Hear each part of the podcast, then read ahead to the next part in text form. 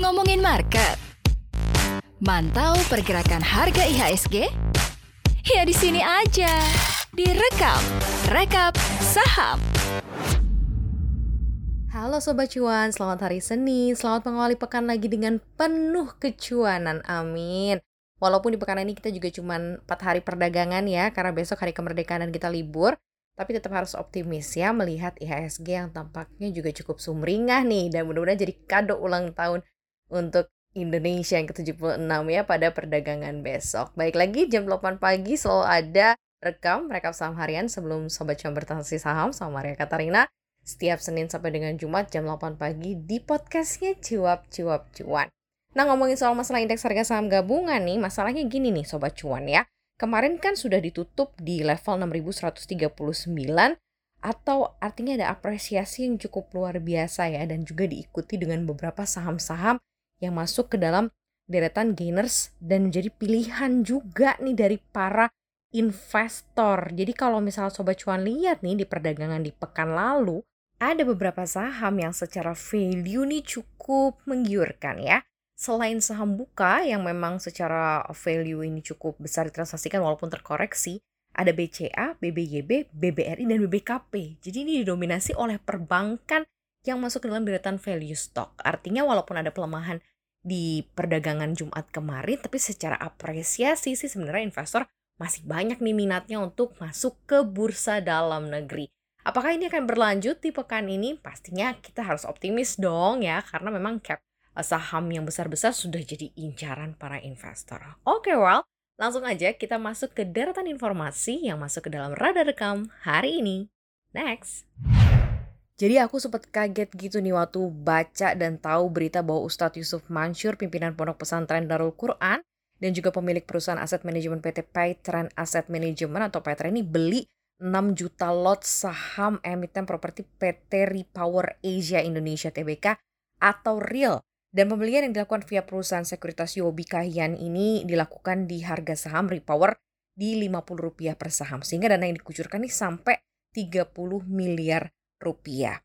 Dia juga mengatakan ya bahwa pembelian ini memang sebanyak 600 juta saham di harga saham saat ini dan ke depan akan kembali beli lagi saham real tetapi dalam bentuk in-bank alias lahan bukan dengan dana tunai. Jumlah pembelian saham tersebut setara juga dengan 9% dari total saham beredar real sebanyak 6,63 miliar saham. Dan berdasarkan laporan keuangan juga nih, ruang lingkup kegiatan real adalah menjalankan usaha dalam real estate yang dimiliki sendiri atau disewa. Dan saat ini kegiatan usaha utama real atau eh, perusahaan ini ya adalah dalam bidang usaha pembelian, penjualan, pengoperasian real estate. Perusahaan berkantor di Jalan Warung Buncit ini eh, tentunya akan terus melakukan ekspansi ke depannya. Sedikitnya informasi nih ya soal masalah real, eh, ternyata nih dari data BEI, real ini termasuk saham gocap ya alias harga terendah. Dan di perdagangan Jumat lalu ini sahamnya sempat ditransaksikan di 114 juta rupiah dengan volume perdagangan 2,28 juta saham. Dan per Maret sebenarnya 2021 perusahaan perusahaan ini juga penjualan perusahaan baru mencapai 4,94 miliar.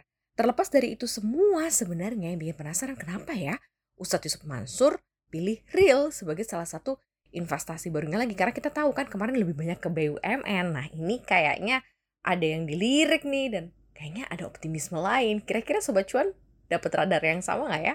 Kita ke info selanjutnya. Next. Ada beberapa saham-saham di pekan lalu yang terbangnya 100% lebih dalam satu pekan. Kira-kira Sobat Cuan ikut nggak ya terhadap beberapa uh, cuannya saham-saham ini. Yang pertama ada saham emiten barang konsumer PT FKS Multi Agro Tbk atau FISH yang memimpin dengan rally 106,62 persen sehingga harga sahamnya naik dua kali lipat lebih menjadi 14.050 per saham. Dan kenaikan harga juga terjadi mengiringi rencana produsen makanan pertanian ini untuk membagikan dividen di 18 Agustus 2021 sebesar Rp250 per saham atau dengan total nilai 120 miliar rupiah. Dan seperti diketahui ya, investor kan sering kali memanfaatkan kabar pembagian dividen untuk mengkoleksi saham sampai masa kum dividen atau masa pencatatan pemegang saham yang berhak mendapatkan jatah dividen.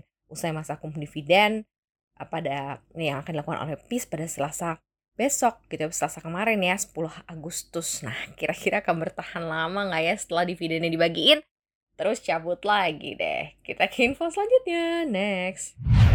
Selain Fish yang juga terbang tinggi ada PT Panca Global Capital Tbk atau PG yang menyusul di posisi kedua dengan rilis saham sebesar 93,33 persen ke 1.015 rupiah per unit.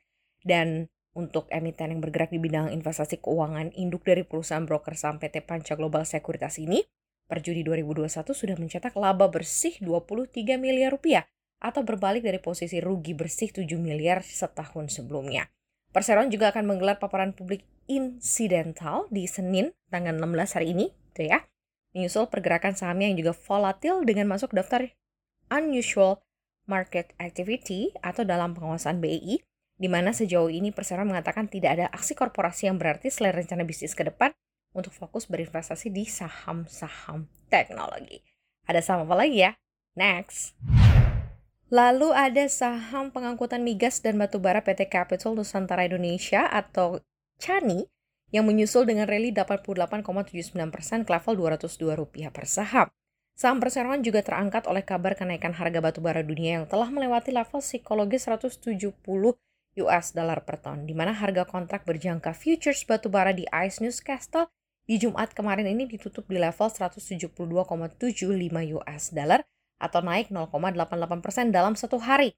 Dan posisi penutupan ini merupakan yang tertinggi dalam sepanjang sejarah ketika harga batubara meningkat di mana aktivitas penambangan dan juga pengangkutan pun kian ramai dan hal tersebut berpeluang memberikan berkah bagi perseroan. Ada yang lirik Cani nggak nih? Atau mungkin emiten batubara lainnya?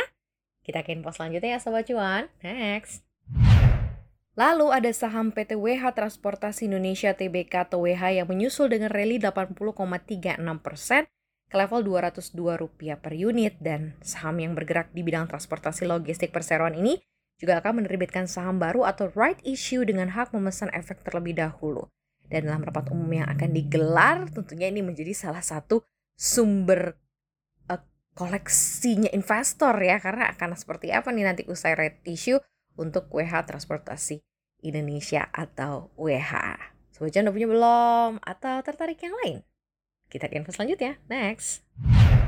Nah, Sobat Cuan, Maria ini mau ingetin bahwa cuap-cuap cuan nanti akan bikin kelas literasi, special class lah untuk Sobat Cuan. Catat tanggalnya, tanggal 24 Agustus, ada banyak special guest juga yang akan tampil di sana untuk memberikan pemahaman sejauh mana tentang uh, perkembangan dunia ekonomi dan bisnis, apalagi juga investasi ya. Jangan lewatkan ya Sobat Cuan ya, pastinya untuk teman-teman mahasiswa ini terutama akan ada kesempatan juga mendapat A-Certificate. Pastikan Lihat terus, cek terus Instagramnya cuap-cuap cuan. Segitu aja deh pembuka di hari Senin pagi ini. Semoga bisa menjadi sarapan yang paling bergizi ya untuk sumber informasi sekaligus juga amunisi untuk mendapatkan cuan sebanyak-banyaknya hari ini. Terima kasih Sobat Cuan udah dengerin Maria Katarina cuap-cuap pada pagi hari ini. Thank you banget. Jangan lupa dengerin kita di Apple Podcast, Google Podcast, kemudian juga di Spotify. Follow akun Instagram di cuap underscore cuan gampang banget. Jangan lupa subscribe juga YouTube channel kita di cuap-cuap cuan. Dan untuk tahu lebih detail informasi seputar dunia bisnis dan investasi, berselancarlah di www.cnbcindonesia.com. Makasih Sobat Cuan atas supportnya selama ini. Sukses terus buat Sobat Cuan ya. Jangan lupa sarapan. I love you all. Sampai jumpa Rabu. Dadah!